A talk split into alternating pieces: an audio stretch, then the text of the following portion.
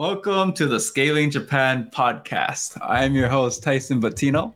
And on today's episode, we have William Ryan, the CEO of Japan Hospitality Consultants. He has supported fellow expats to open up their own bar, cafe, or restaurant in Japan.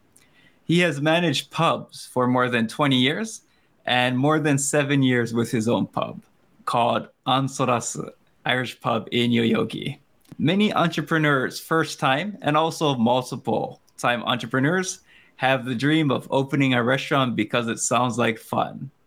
But let's get a practical view of the in and outs of opening a food business in Japan. So it's really good to have you, William. And could you please introduce yourself? Hi, Tyson. First of all, thanks for having me on. I'm delighted to do this podcast with you. I came to Japan in November 2003 I worked in different Irish pubs in and around Tokyo up until 2014. And September 2014, I opened up my own place in Yoyogi. I'm still going. I still work there a lot. I'm still there four or five nights a week. Still really, really enjoy it. In um, back when the pandemic hit in 2019, I was just in work one day and there wasn't a whole lot happening. So I was actually on Reddit in work one day and I read this question. Some lady in Scandinavia asked this question about how do I open up a restaurant or a coffee shop in Tokyo? And I was reading through the answers, and so many of the answers were so misleading and just absolutely not true.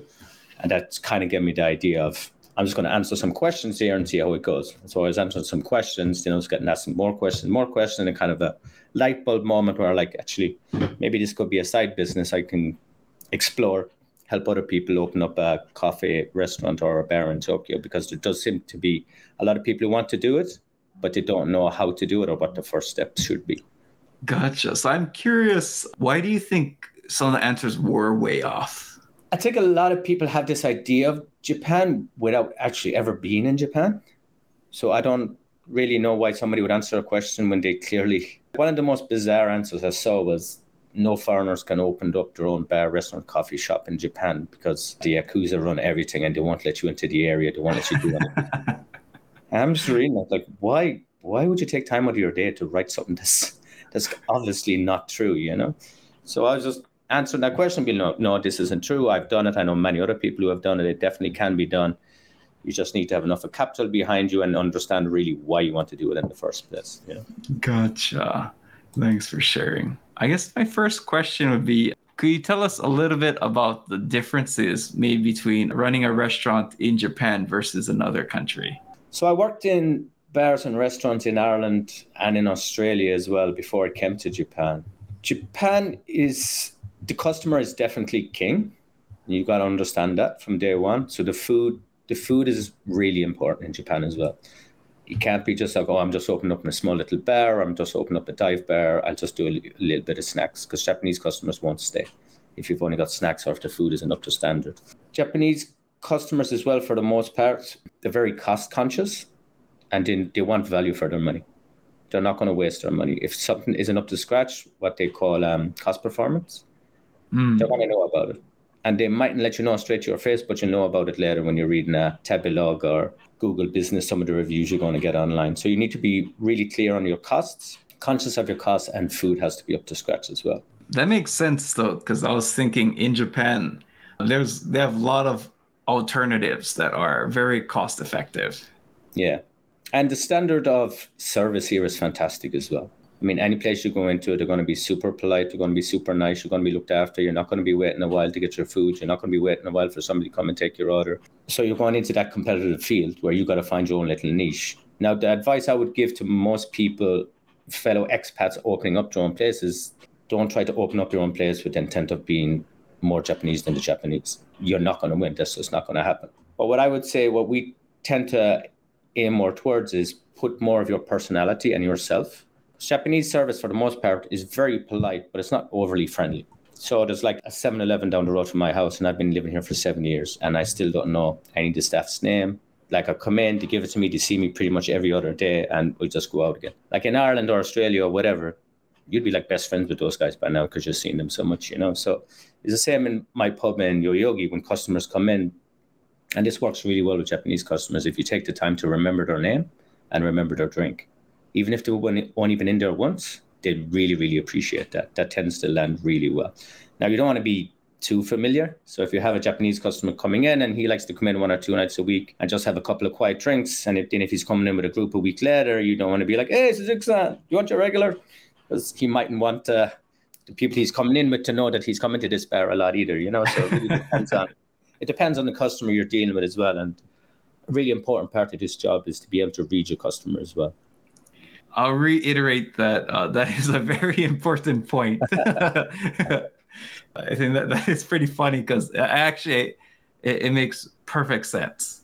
Yeah, it's not. Let's say they might not want the client or their coworkers to know that they're drinking uh, most no, of the time. No, so you gotta you gotta gauge them when they come in the door as well. A lot of most customers do, and they want that acknowledgement to show that yeah, this is my place. I'm recommended. I'm bringing people in here, and having my own place. That part of the job does make you quite proud. That we start off with one customer, you make him a regular, then he brings in his friends then his friends start to come back by themselves. Then they start bringing in their families, and then their families start coming back by themselves. And from that, it just grows and grows and grows, which is really nice to see. You know, it's something you can be proud of at the end of the day is that you're actually growing this just from one customer, and you can turn into like a a group of regular customers that you'll have in six months to a year. Yeah, it makes perfect sense to me because that kind of sounds like, or in Japan, uh, they call it snack bars. Yeah, yeah, yeah and you have your mama-san. Uh, they give you your snack. They know your drink, and yeah. uh, their business is pretty much purely based on regulars. Yeah, yeah, your regulars, and it's the same in Ireland. I worked in pubs in Ireland for years as well, and we always say that your regulars are your bread and butter. They're the guys who are going to keep the rent paid. They're the guys who are going to keep the lights on. And I think during COVID, that was highlighted more so than anything else. Because tourists weren't coming in, a lot of companies stopped having nomikai and you were really just reliant on regular customers then. What are some of the common mistakes that foreign restaurant owners or pub owners make in Japan? I just two. I give one long answer and one short answer. I give you the long answer first. The long answer I'd say is when people first start out their business, they don't have enough money in reserve to keep them going through the first two years or the first three years.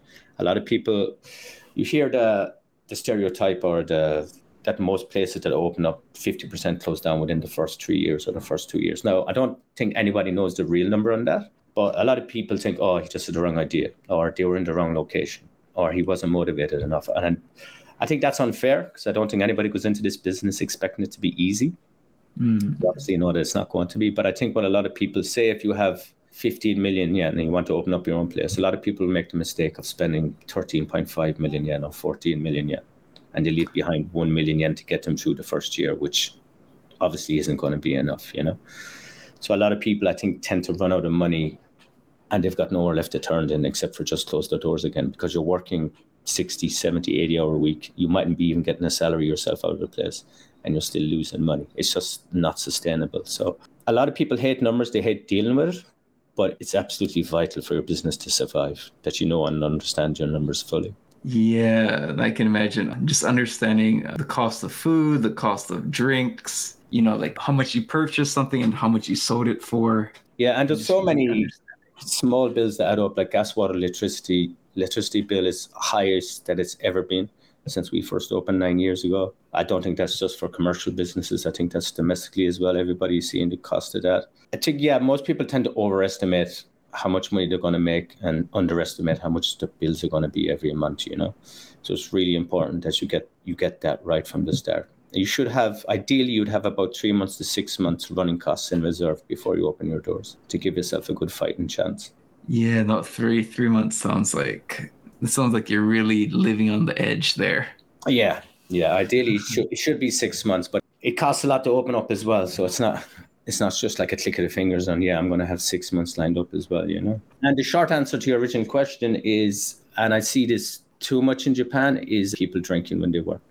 I mean it's nice oh. to ah. have a drink for the customer. If somebody wants to buy you a drink that's absolutely fine. I mean i'm not here to tell anybody how to do their job well a lot of people tend to blur the lines there of you're actually working now. You're not here to get drunk. And i know customers might look like they enjoy it but you still have a job to do and they're still paying you whatever you're charging for the food and the drink, and you want to be treated like in a proper way as well, you know. No, it makes it makes perfect sense. I could see the end oh, or yeah, like the owner doesn't seem like they take it serious enough, or maybe they just give away too much free food or drink. Oh, yeah, I mean, because you need to.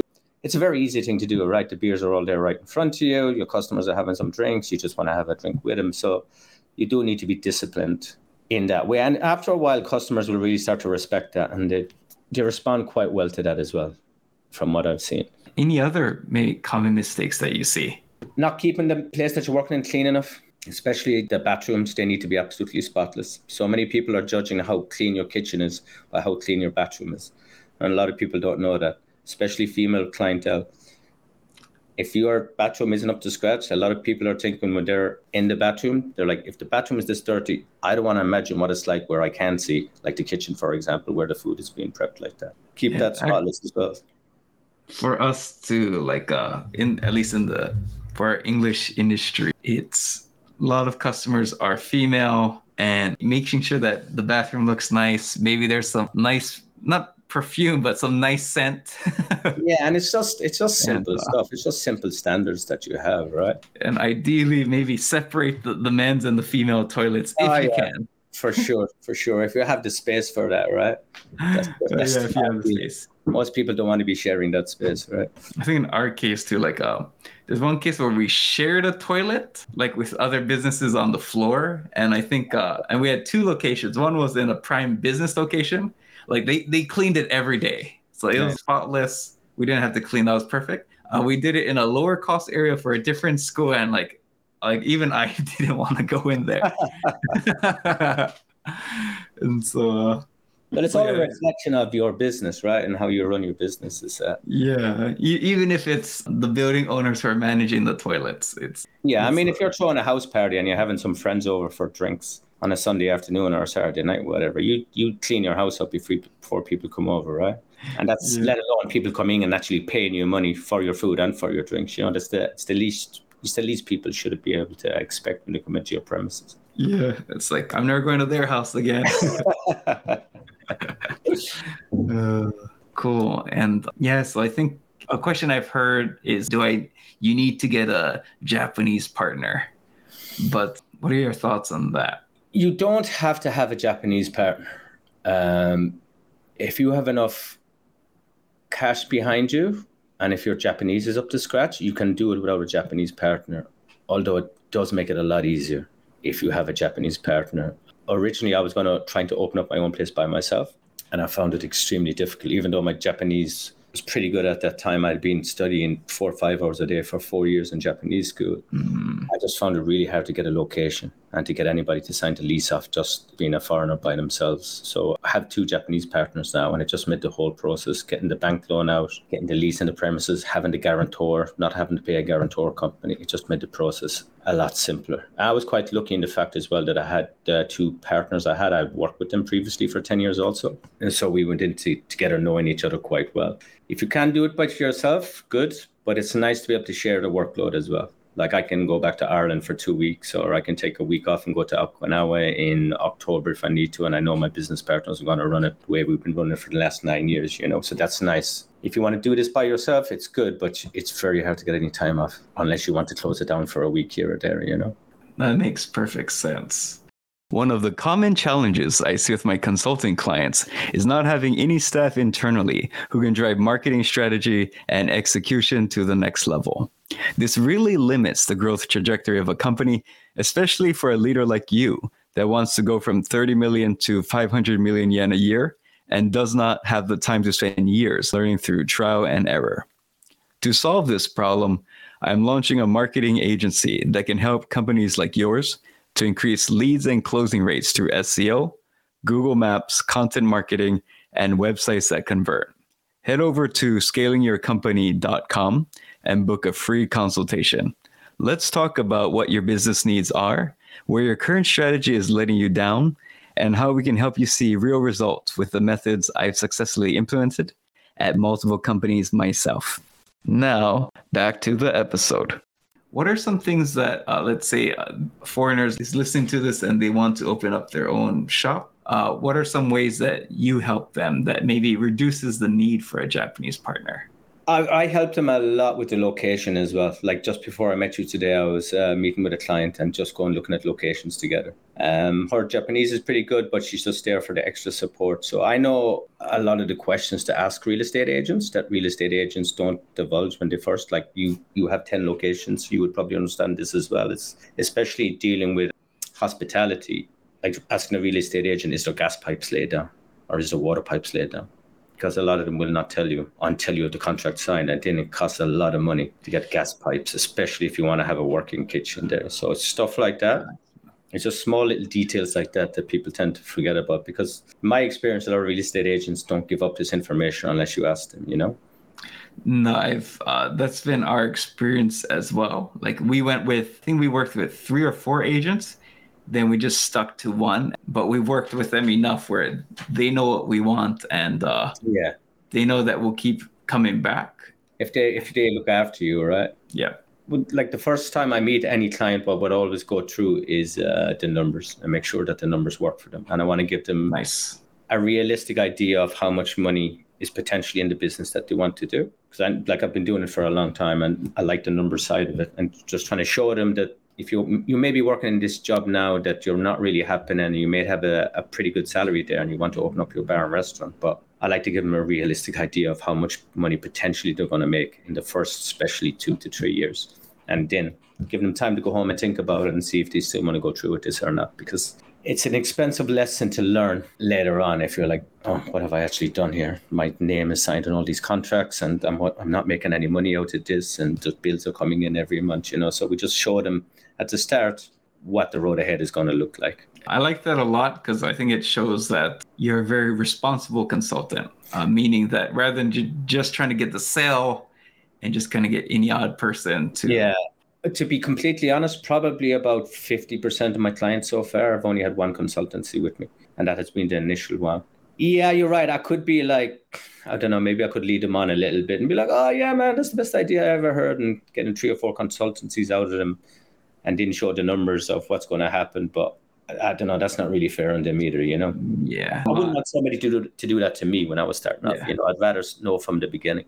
In our case, like uh, now, like with my company, we're starting to offer some marketing services. Yeah. And I've just been seeing like people post on like, yeah, I'm looking for a marketing agency, and people would just like rush to it. And it's like, wait, wait, wait, wait, wait. The first question is like, should you even sell your product in Japan? And yeah, I was like, yeah, yeah, like like you know and it's the same thing with like what you're mentioning too. It's like yeah. like should you actually open a restaurant? And uh and that's kind of like where the first for me like so i just like all these people jump in. I was like oh like uh i hope they don't like use these companies. And they're like japan sucks. Yeah. Because like japan is too hard. Like it sucks. It's like no like you went to the person who's just trying to sell you the job like mm.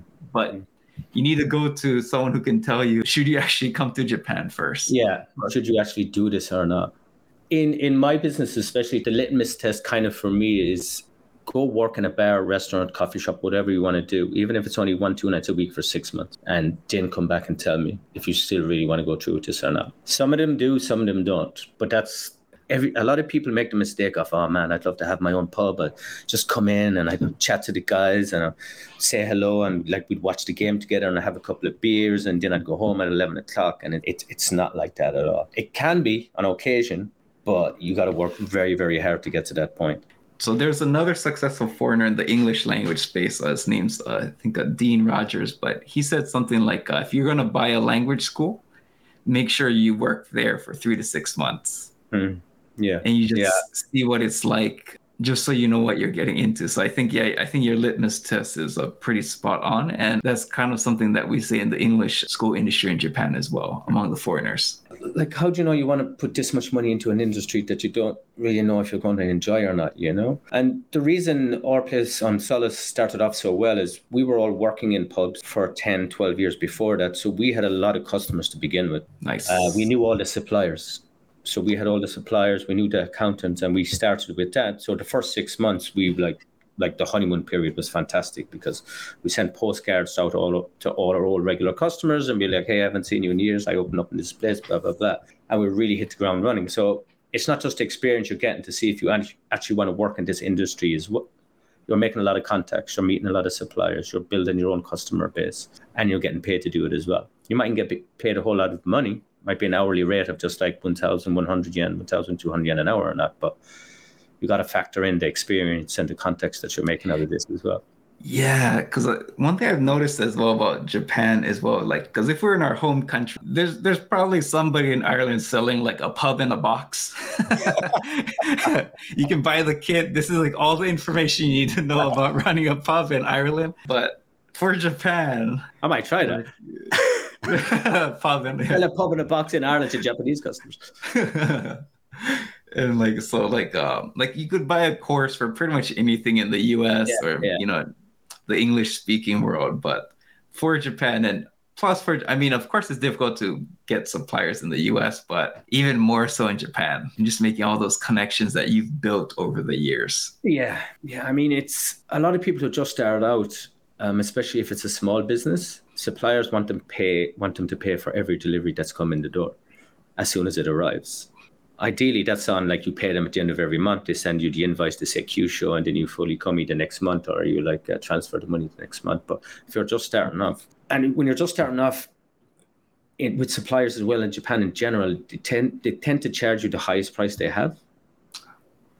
And then after every year i'll give you some trade secrets here you can renegotiate your price i've been with you for one year even if it's just 100 yen off a keg or off a bottle of vodka or a bottle of whiskey, whatever. It's like, is there anything you can do for us?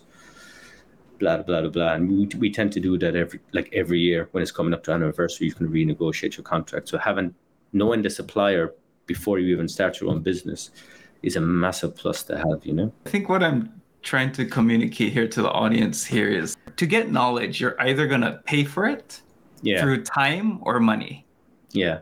And so, like, uh, so I was giving the example of like a, a pub in a box, or uh, in my case for the marketing agency, I actually just paid, I think, of like 1200 or 1500 US dollars. And I got all the contract templates.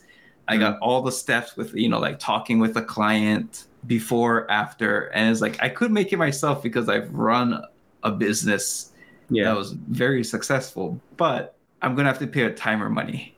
And in yeah. my case, uh, money, the, the time equivalent was just 1500 US was cheap. Yeah. Yeah, that's a good way of analyzing it. I had the idea for opening up my own place when I was maybe 26, 27, and I didn't actually open up until I was 33. But from 31 to 33, what you said there, it was just all time. I was like any free time I have, I was just studying it. It took me two years to find the location that we had.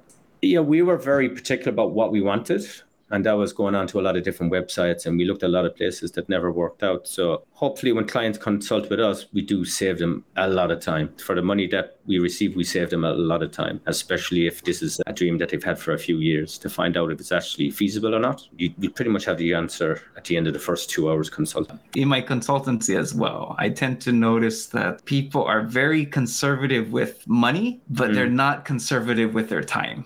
Mm and like sometimes it'll just surprise me like you could just spend a thousand dollars. It's gonna save you six months. Mm. and like the value of six months is it only worth a thousand dollars to you? Yeah. And like when you put it in that way to like people they're like oh my god yeah you're right. Yeah yeah. And so um yeah i think it's one thing of being a really good entrepreneur is how to allocate capital yeah. and using time efficiently and I think one effective way of doing that is paying for knowledge of experts. Yeah, like it would have been nice if I had somebody to kind of consult with before I started on this. I did call in a couple of friends who who who owned a very successful Italian restaurant at the time, and he gave me some nice advice. And what he actually taught me at the time was I, have actually blogged about this, where I'm like I was so excited. Uh, I didn't really um, understand get the map part at that time because I was just working at a pub. I saw how much Friday night sales were. I'm like, oh man, I'm going to be so rich when I have my own pub. And I sat down and I was just telling them all these ideas I have. I'm going to have craft beer. Craft beer is getting really big back in 2014. I'm going to have all these food. I'm going to do sports, blah, blah, blah. Kind of all these Irish societies, and this is what I'm going to be doing. He just stopped me and he's like, "All right, how much? How much do toothpicks cost?" I'm like, "What are you talking about?" He was like, "Toothpicks. How much do they cost to buy it?" I'm like, I don't know, man. I haven't looked in. How, how much does it cost? Yeah. what's the cost of the toothpick? I said, I don't know, man. Why, why are you asking me this? And he's like, you have no idea how much it costs. You got all these great ideas, but you have no idea how much any of this stuff is going to cost. And he's like, you're going to make the classic mistake of you're going to run out of cash. So in that sense, it's like it's nice to have somebody just there just to pull you aside for two hours and be like, this is what everything's going to cost you. Like I, I will never tell a client whether they should go ahead with their idea or not. That's it's not up to me to tell them. I can just show them how much it's going to cost, and it's decision to make after that. You know. Yeah, and I think every entrepreneur should uh, definitely understand uh, the incoming and outgoing. They definitely got to understand the cash flow. So yeah, I think so. In your case, you had uh, some Japanese partners. Uh, in my case, uh, I was in charge of curriculum, managing, hiring, training all the foreigners, developing the service. I had one Japanese partner who did the marketing, and one who was uh, kind of like a franchise specialist. So he handled all the interior. So we kind of kind of a dream team in our case, and of yeah. course it depends on the person. But I want to ask you two questions. Like, so if, someone was to get a Japanese partner or a, a foreign partner, what would be the ideal type of partner?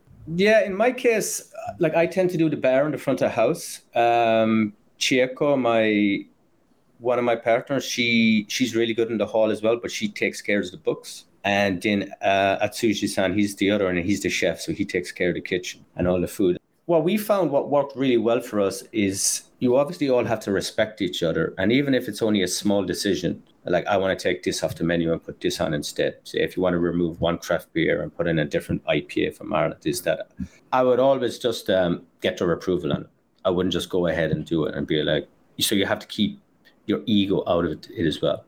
Is that it's all our business I'm going to consult with these guys before I do anything else. And I think you have to be able to have that open relationship with, it doesn't matter if they're foreign or Japanese, that you're on the one page about everything and you fully understand the roles that each of you are going to play in this. If you're both just in it for the money, then that's that sounds like a recipe for disaster, especially in hospitality, because the margins can be very, very fine, especially for the first couple of years. But if you have an idea that you're both passionate for, and even if you are arguing like we argued quite a bit in the first six months, but it was always for the, the betterment of the business. It wasn't because, oh no, I want to do this because I really like craft beer or I really like this IPA. I really want to do this for me.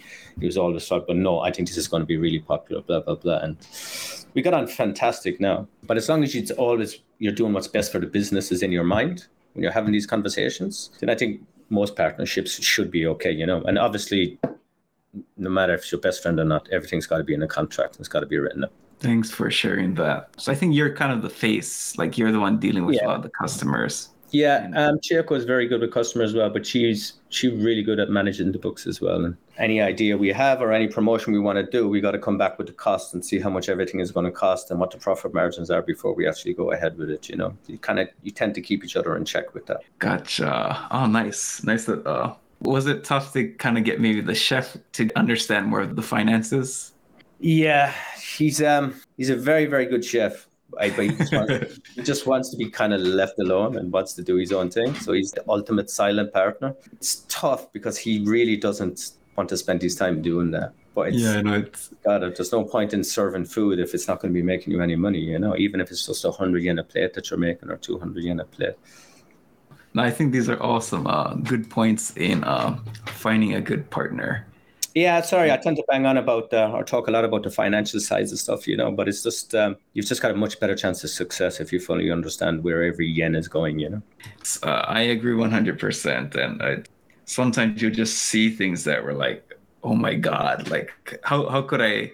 I didn't know I had this big gash on my leg for like two years.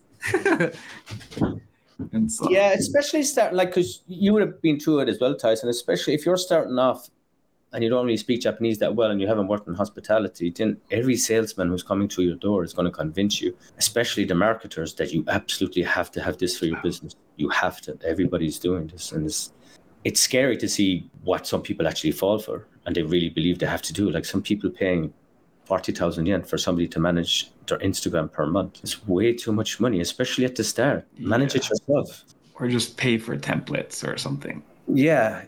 Yeah, I agree. Think you mentioned you do need a good chunk of capital, but so I have two questions. How much does rent typically cost in Tokyo? And how much capital would you need to start a restaurant? That's the million dollar question. The location, it really does depend on the area any area that you're looking at. If it's going to be on the ground floor, the first floor, it's going to be a lot higher than the second floor, third floor, fourth floor. What I would advise clients to do is do up your business plan and have a budget set for your rent and have your conditions set for your rent. If you have, if it has to be on the first floor and you're allocating 500,000 yen a month, just keep searching until you find that. Don't get persuaded because you saw something nice and shiny in Harajuku, but it costs 800,000 yen a month. Like you got to stick to your plan and make sure that the numbers work for you. So rent can be anything from 400,000 yen a month to 1.5 million yen a month. Nakameguro places like that, you're easily oh. looking at 900,000, a million yen a month. You're starting at the bottom of a hill every month trying to just to make the rent, you know? So the general rule of thumb is whatever your rent is will be 10% of your total cost per month. Now that's obviously not always the case. And a lot of people say, no, my numbers are way different to that, blah, blah, blah. I, I fully understand that. It's just a rough math to do. So if your rent is 500,000 yen a month, you're doing up your business plan, you got to be thinking, I need to make then 5 million yen a month before I break even. So I actually give the same total to my yeah. client physical business. ah, nice. I, did, I really didn't know that. I won't go into details about uh, my company, but uh, I'll just say that I have the same number in my head as well. Yeah, and and, and if it's under that, fantastic. Then oh, you got some money left over at the end of the month, right? But a lot that's that's when we're looking at locations. That's what we tend to work off. I mean, how much is this is actually going to be? Like I said, we had a set number in our head. It had to be on the Yamanote line. It had to be on the ground floor. It had to be within a ten minute walk from the train station. And it took us two years to find where we are. Thank you for listening to this episode of Scaling Japan. In addition to serving as your fine host, I also provide advisory and coaching services to business owners who want to 2x, 5x, and even 10x their business. So stop holding your company and your team and your employees back and let me help you and your company scale. Find more information at scalingyourcompany.com. Now back to the episode. If we're planning to open a food and beverage uh, business, uh, what are some laws we need to be aware of?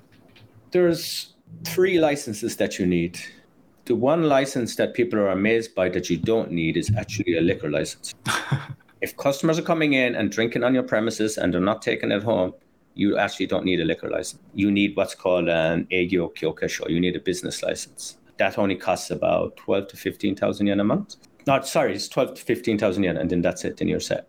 Oh, wow. The one that's trickier to get is hygiene, food, health, and safety. That takes, that's a two day course with a quiz at the end of it. And the license then will belong to whoever took the course. So if Tyson takes the course and he works in his restaurant, then the restaurant is fine. But if Tyson hires somebody to work in his restaurant and they have this license, but if that person quits, then you need to go and get the license yourself. The license belongs to the person, not to the premises. Oh, gotcha. That's gotcha. That is a super important point. Yeah, and there's a fire safety as well. So you have to have somebody has to go and do a fire safety course. So in the case of an emergency, this person is going to be in charge and they're going to show us how to get out of the building. And that's a one day course as well, which costs about 15,000 yen. So altogether, the licenses will only cost you about 40,000 yen. It's not bad. Gotcha. So yeah, I guess even if you have a partner, it's probably worth it just taking it. For sure, yeah. Cool. No, thanks for sharing that. Uh, also about location, like uh, so I think you told us a little bit of a pretty good marker choosing a location on the first floor. But are there any other potential other issues in choosing a location?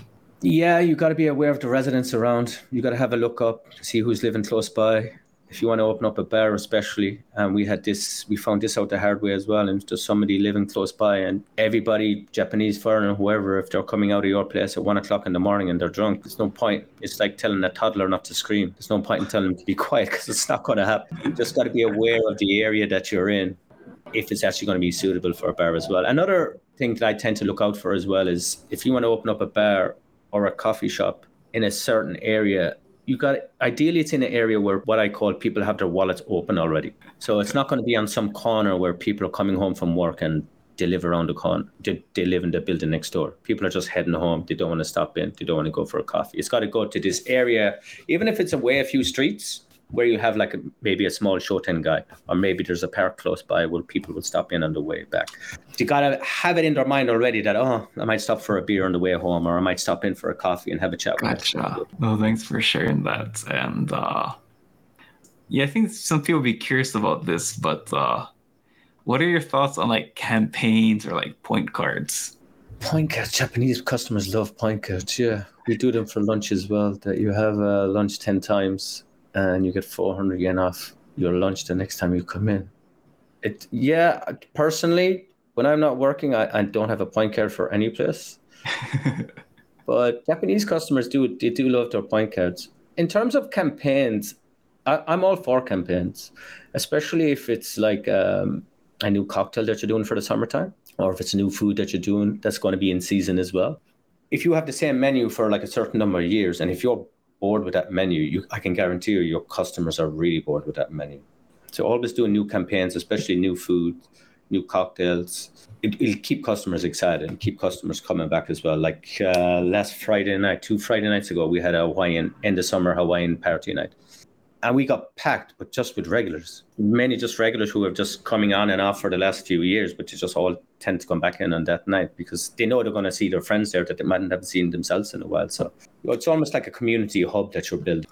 Yeah, no, that's kind of interesting. It's uh, going there. Yeah, once they get that familiar place, they can just talk to people they already know. And yeah, we have the general rule of thumb that if somebody comes to your place three times, then they're going to be a regular customer for life. Yeah, that makes sense. So when we started, our goal was to make one new regular customer every day. Now, I think having a metric like that, I think that's excellent. Yeah, that's really really smart. And you just keep keep grinding that every day, and you will see you will see the fruits of that labor quicker than anything else you do. Like we were talking about marketing earlier. Um, the best marketing by far is word of mouth by far. It's kind of interesting because like I, I did mention that we do marketing agency work. I actually think restaurants shouldn't really open make a website. I think mm. they should just have a blog rather than paying someone like three hundred thousand yen to make their website. Yeah, no, we don't have a website. We just have our social medias. Yeah, like, there's enough. There's enough websites out there now that like people will review the, your place, right? Like Google Business is massive now. Google Reviews oh, is yeah. huge. Um, TripAdvisor obviously is very big as well. Tabelog, Gurunavi, yeah, you got to be on top of all of that. Yeah, no, like I was thinking like, should I sell to mark restaurant owners? And I was like, no, like it doesn't make any sense because like yeah. uh, there's all these existing solutions, and someone checking your website, like that's not gonna be the deciding point. They could get that information elsewhere equally. So generally, tell how good a restaurant or a bar or cafe is by how bad the reviews are. And ah, gotcha. if somebody's complaint is um, I tend to use the bathroom and there was a small crack in the window. And that's a bad review. It's like, well, this place must be actually pretty good. If that's the worst somebody can find, that's wrong with the place, you know? Actually, I'm curious. Uh, so for Tabelog, like, there's pretty much no one who has like a four. yeah. But like, what is actually a good score?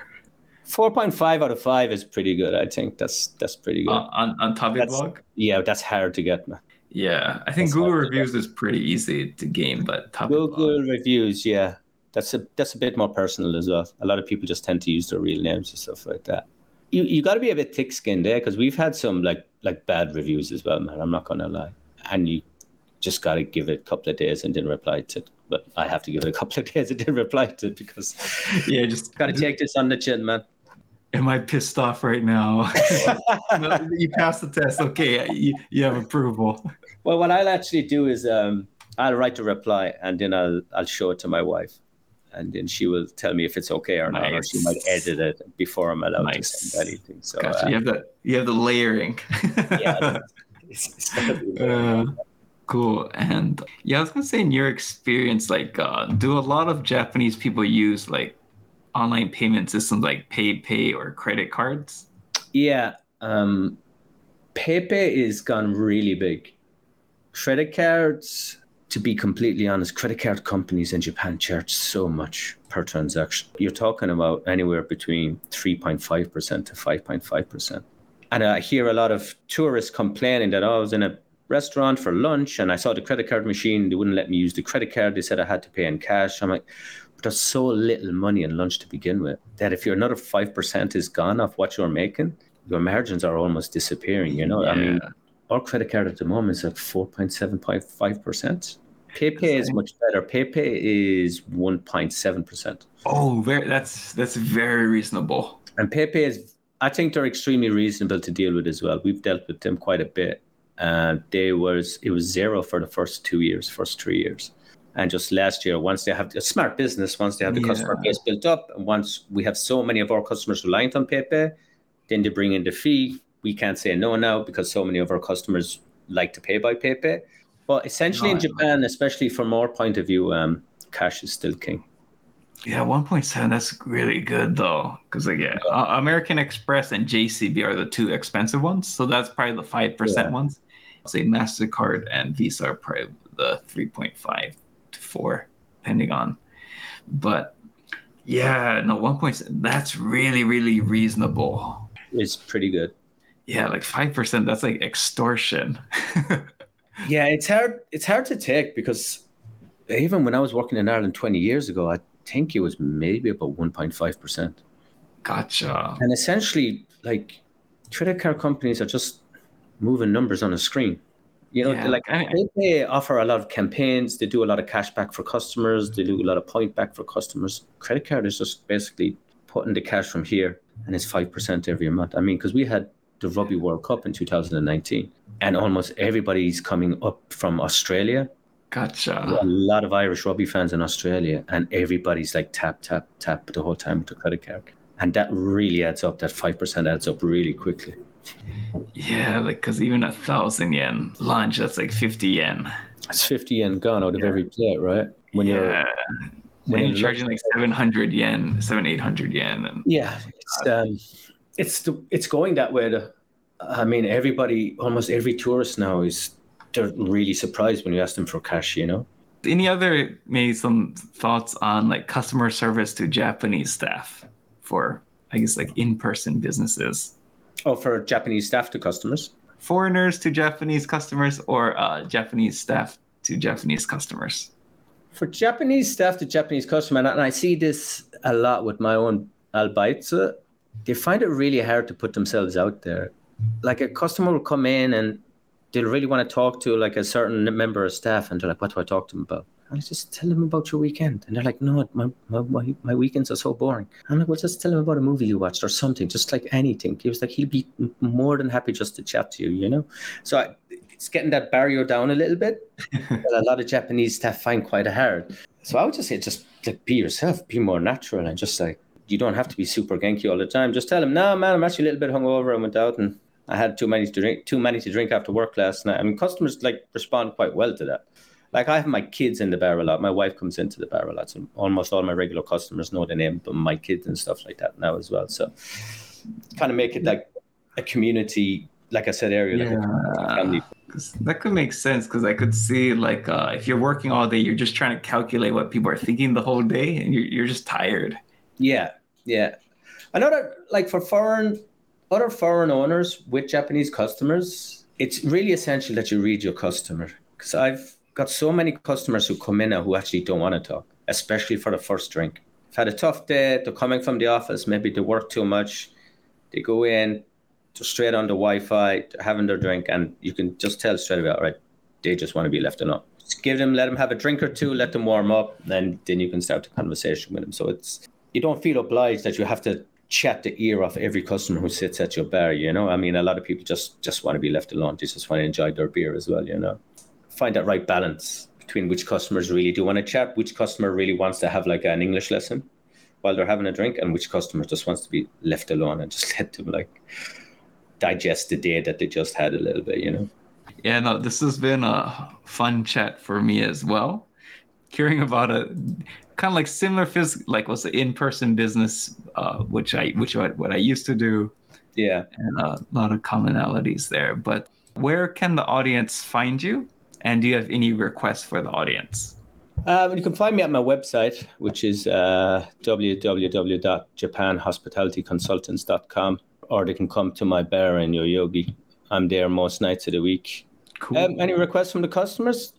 No matter how hard your job might seem right now, just stick with it for a while. Go work in a hospitality business yourself before you open up your own place. It'll save you a hell of a lot of money.